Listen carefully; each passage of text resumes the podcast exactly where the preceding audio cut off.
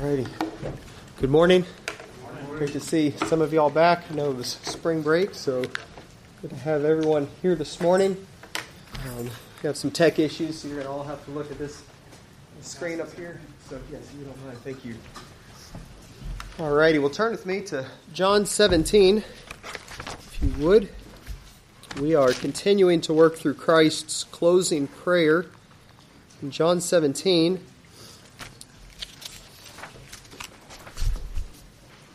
And uh, this week we come to a, a, new section in this prayer. If you've not been with us, uh, we've, we've seen how this prayer sort of unfolds in, in a few sections. Christ prays for himself, and then he prays for his people. And he first prays for his current disciples, the apostles, in verses 6 through 19. And then, as you, we're going to see this morning, he expands it to, to all of his disciples. Um, so, where we've been the past couple weeks, in verses 6 to 19, Christ prays for his current disciples, the, the apostles. As he is going to die on the cross, be resurrected, return to heaven, it's going to mean his glory, but it's also going to mean that his people are left in the world, a world of which they do not now belong, but to which they're being sent back into as his representatives. And that's the context for the request that Christ makes in this, this prayer. Because that's the case, the world's hate and hostility will shift from Christ onto his people. And that will mean suffering and persecution. It will mean the temptation to abandon the faith. It will mean the temptation to abandon the mission. It will mean the temptation to withdraw from this world. And it will also mean the temptation to conform to this world, to compromise with the world, rather than remaining distinct from it. And so that's why Christ prays what he does. He, he makes two requests for them. He prays that the Father would keep them and that the Father would sanctify them. In other words, Christ is by his prayer securing all that his people will need to be faithful in this world and to be brought all the way to glory. And he lets us listen in on his prayer because he wants us to be encouraged by what he is securing for us in his prayers. And so this closing prayer ends his farewell discourse on a note of victory, not gloom.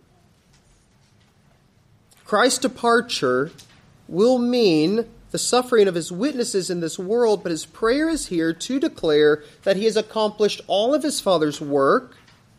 He's secured the redemption of his people, and he sent his people into the world on a mission that cannot fail.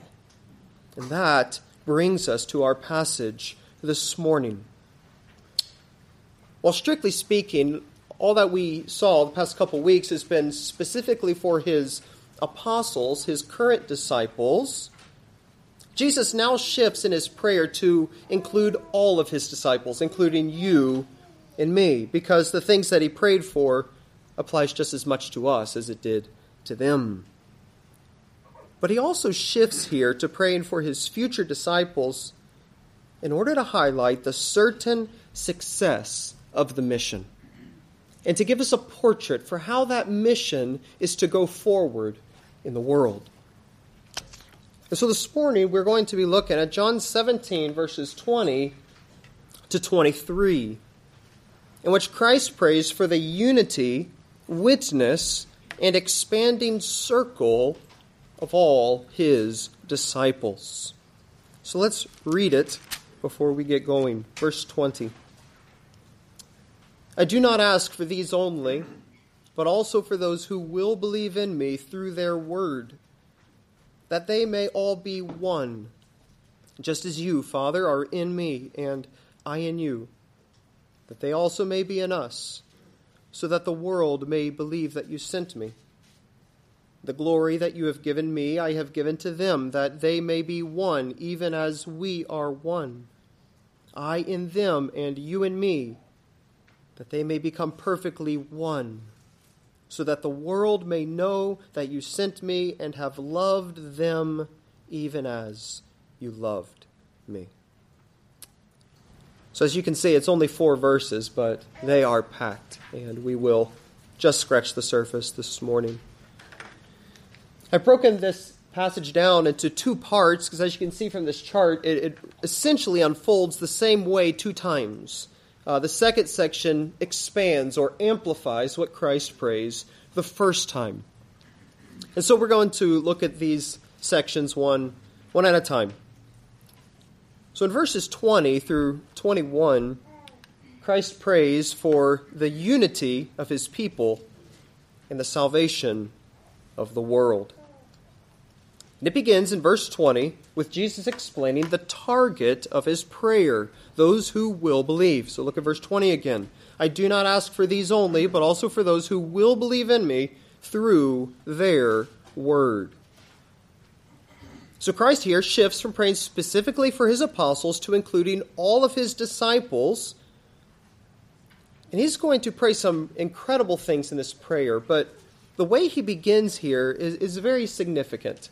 And I want to make a couple of points. Look what he says I am asking for those who will believe in me through their word.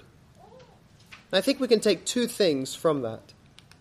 The first is the certain success of this mission. Look what he says I pray for those who will believe. People will believe.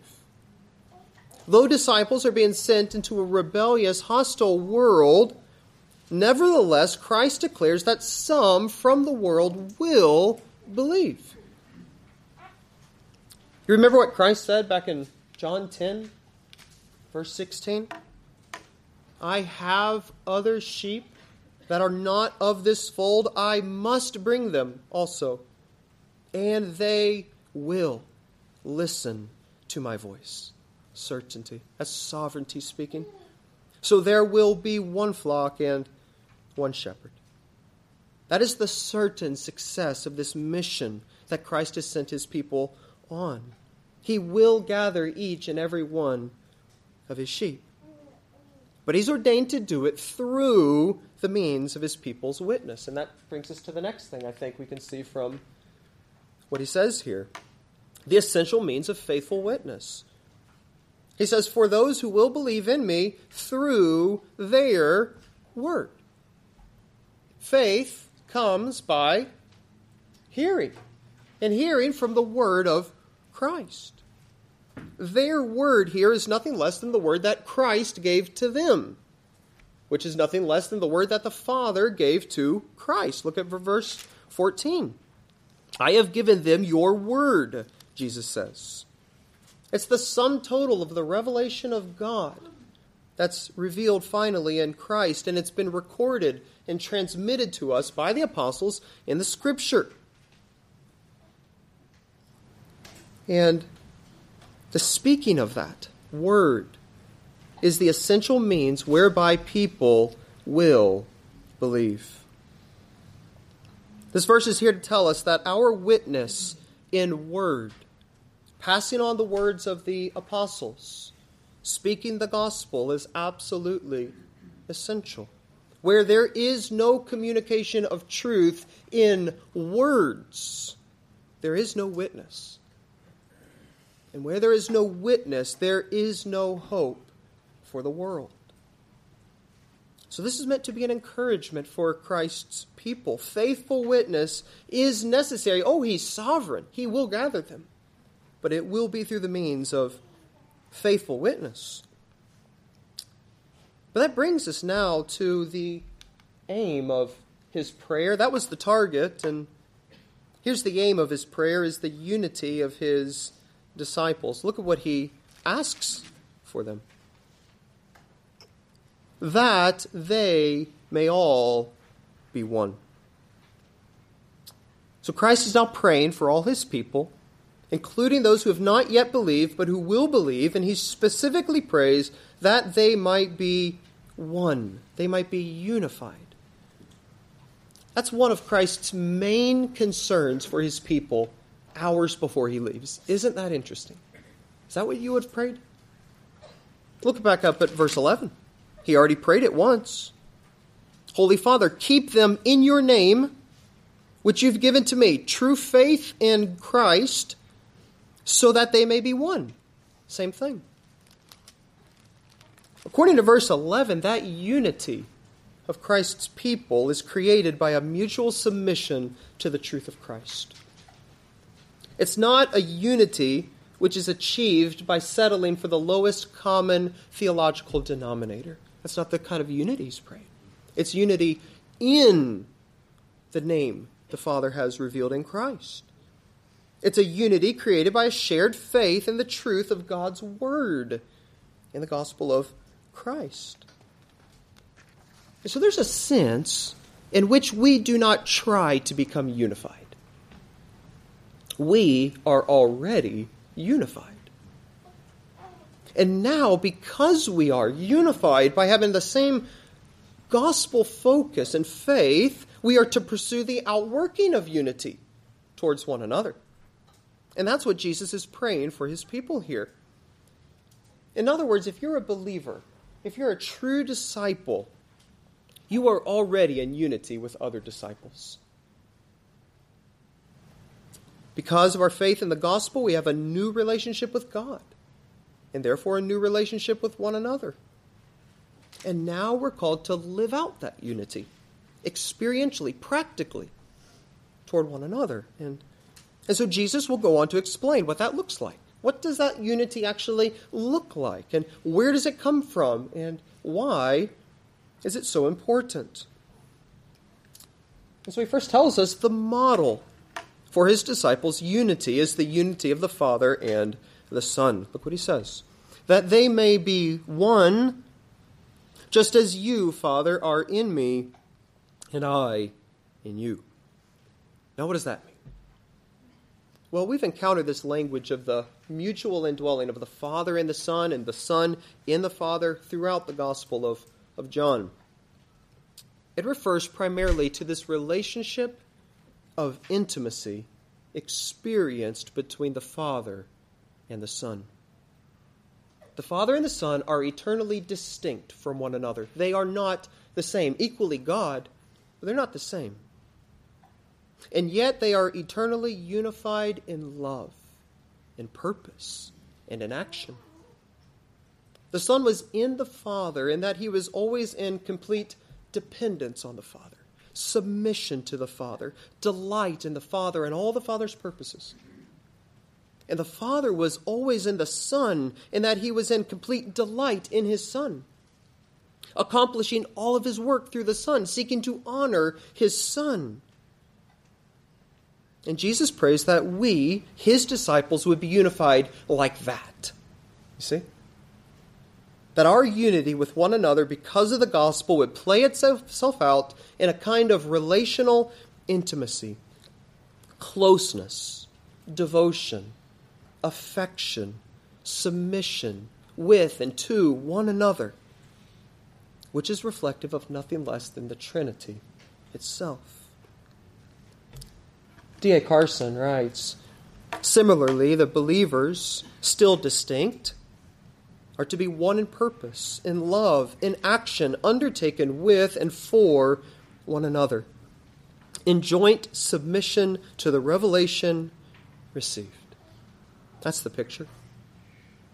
And so the bar of our unity, the standard, the goal, could not be set any higher. It is God Himself. But how is that kind of unity even possible? Where does it come from? When we said above that, to use Carson's words, it comes from joint submission to the revelation received. We, we, we, we submit to the gospel. But Jesus here gives us something else. He gives us the basis of his disciples' unity is their union with God. Look what else he says. He says, so that they may also be in us that they may be in us. The unity of disciples, which reflects the very unity of the Godhead, is rooted in the fact that we, as disciples, are in a profound unity with God Himself, the Father and the Son. Now, what does that mean? How are we in unity with the Father and the Son? I think Jesus gave us the par- paradigm for this back in John 15 the vine and the branches. Do you remember that? We're in the Father and in the Son, and that we're in a relationship of dependency on Him for life and fruitfulness.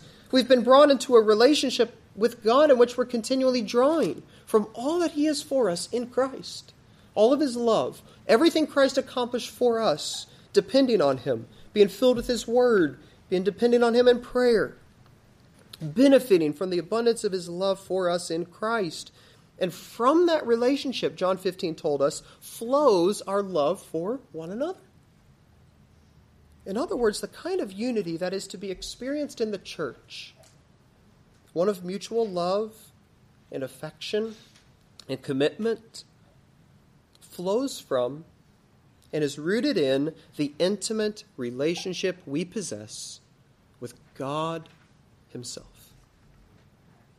Which means that as that relationship is cultivated, as it's matured individually and corporately as a body, John 15 showed us what that looks like, so also will our unity together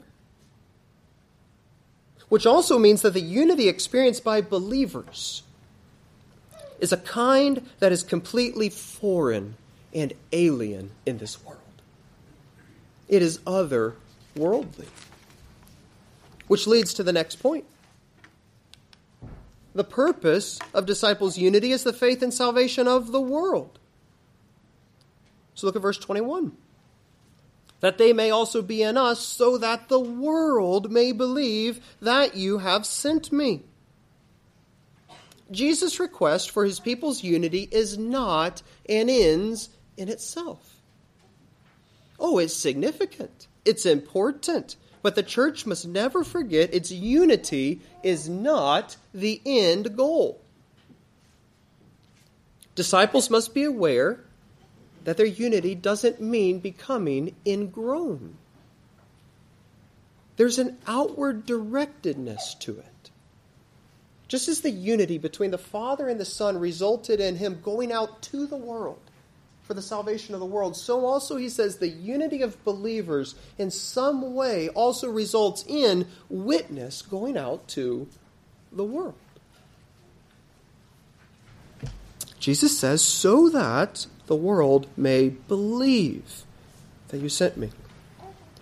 The implication being that this unity must be observable, right? They have to be able to see it. It must be a unity which is practically experienced among God's people, reflecting the very unity of the Father and the Son. And it must be a unity which is not hiding from the world a mutual devotion to one another which the world has access to see.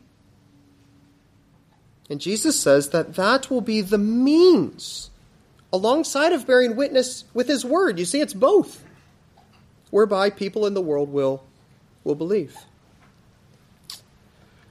So let me give you a few implications from this for our lives. Number one, the effectiveness of our witness to the world will go no further than our loving commitment to one another in the church. One of the primary ways you bear witness to the world is not by neglecting the church in the name of serving the world or giving your primary attention to unbelievers. But it is by your devotion to the church to other disciples, your self sacrificing love for one another. It is as the very love and oneness of God is put on display in our midst that the gospel stands forth as a witness to the world. So don't think that devotion to the church, building up the church, pouring your lives out for others in the body is somehow at odds with or a distraction from our witness to the world. It's a means to it, it's essential. The world is so full of counterfeit attempts for this kind of unity, isn't it? The problem is that this unity cannot be achieved by man. by a social agenda, by politics, by social reconstruction. You can't do it. It can only be achieved through the gospel and the transforming love of God, experienced by believers and channeled out to one another. But if the church fails to be that, then it has become indistinguishable from the world. We failed to be the witness that we ought to be. But that being said, we must never allow our unity to become ingrownness. So you just see the balance that's in this passage. Instead, our witness to the world requires that we practically seek to engage the world with the truth of the gospel. We need to be around unbelievers. We need to be around the world. By giving clear explanations of the gospel and showing the world our love for one another. And so that means that skipping church to go do some social project or hang out with unbelievers in the attempt to win them to Christ actually undermines the very gospel you seek to win them with and your very witness to them. It's why it was such an error for us to be told during the pandemic that if we really wanted to be good witnesses to the world, we should just forget about gathering together.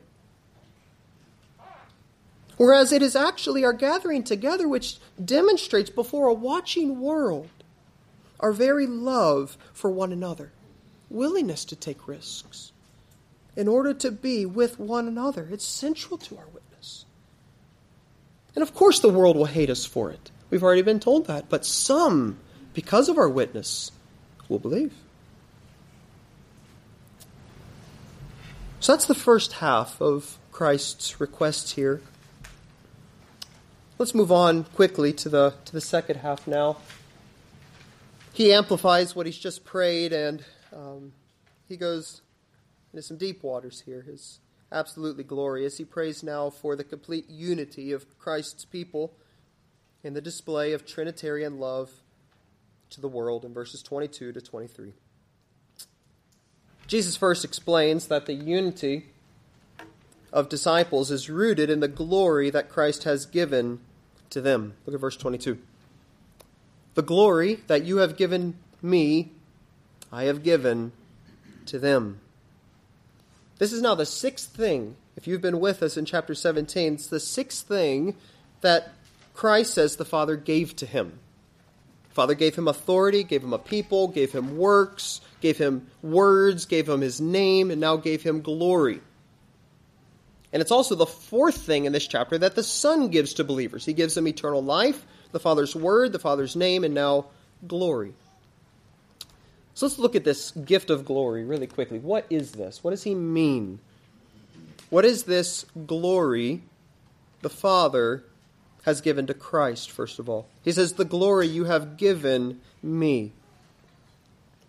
God's glory throughout John refers to the visible display of God's character is God's visible splendor. And throughout John, we've learned that that is displayed in Christ. That's why God sent Christ to reveal that. And where is that maximally revealed? We've said it over and over again. At the cross, right? So I think the glory the Father gave to Christ is clearly the glory of Christ's humility and condescension beginning with the incarnation, culminating in his crucifixion and resurrection. In other words, Christ has come to be the display of God's glory. And that glory consists not of worldly power and pomp, but of humility, self sacrifice, the display of the unfathomable reaches of redeeming love. That's the glory of God that he gave to Christ. And Jesus says that that glory he has given to you and to me. In other words, He's revealed it to us. He has given His people the display of His glory. As a believer, you have seen the splendor of God, which consists in the condescending of the heights of heaven to the depths of hell and shame for you. And if that were not enough, we're going to see next week Christ prays that you will see the fullness of that glory in, in heaven. But look at the result of this. It is the unity of disciples. Why did he give this glory? He says, so that they may be one, even as we are one. There it is again. In other words, I think Jesus means two things. I think he's saying the ultimate foundation of the unity of God's people consists in their common enjoyment of and faith in the glory of God revealed in the face of Christ. It's the gospel. It's the gospel, which is and which always must be the main thing that unifies the people of God. In other words, when we allow other things, preferences, opinions, conscience matters, personal offenses, minor doctrines, to become the line of division and unity, we are not far from idolatry. We have displaced the glory of Christ from its rightful place at the center, and we've placed other things of infinitely less value in its place. The unity of the church is to be centered around and nourished by the truths of who Christ is and what he has accomplished. That's why we do what we do on Sunday morning. Put his word on center display, the gospel on center display. And when it is, it will have a profound influence and our unity. The next thing, say really quickly, I think he also means I've given them the glory you've given me so that they may be one. I think he's talking about the practical outworking of the unity of God's people, which consists in their participation in the glory. We are to participate in this glory, not just behold it, but participate in it. How? By following Christ on the Calvary Road, by dying to self for one another. That will be the pathway to our oneness and so, just like in verse 21, so also here, disciples' oneness reflects the, the triune God. Jesus prays so that they might be one just as we are one. And that brings us now to verse 23, in which Jesus says that the unity of disciples is to be brought to completion. Look at verse 23. I in them and you in me, that they may become perfectly one so that the world may believe that you sent me and love them even as you love me. Jesus again points us to the relationship that we as disciples enjoy with God. Points us to the root of our unity. So back in verse 21, the focus was on, eh, on our being in the Father and in the Son. Here the focus is on the Father and the Son being in us. You see that? When he says, I in them and you in me. Christ indwells his people by his Spirit, and the Father indwells Christ. In other words, the fullness of the Godhead, the Trinity, indwells you personally and the church corporately, the new covenant people of God. That's what Christ declared to us back in chapter 14. We are experiencing the restoration of God's dwelling place among us. It's a reality that's true for each one of us, and now we must live like it. So, what does it look like to live like that? God is with us, in us. Well, he tells us it's the perfection of unity. He says that they might become perfectly one. The purpose, the result of the indwelling presence of God with us is that we are to pursue perfect unity. He says that the unity is people experience by virtue of their relationship with Him around a common faith in the gospel. That unity must grow, mature, and be perfected. So we are already unified, and we're to become completely unified in experience. This class has been so precious. We have grown in unity with one another. You can feel it, you can taste it. But Jesus is saying here, it's not complete. Keep going for it, pressing on to it. I pray for their complete, perfect unity until it becomes the perfect reflection of the Trinity itself. That's Christ's will for us in this age. It's the high standard of unity that he expects from his people. We're never to be content, always pressing towards this. So that's the goal. But why? Why now? Same reason we saw in verse 21. Christ prays for the unity of his people will be a compelling witness to the world. Look at how it ends, verse 23.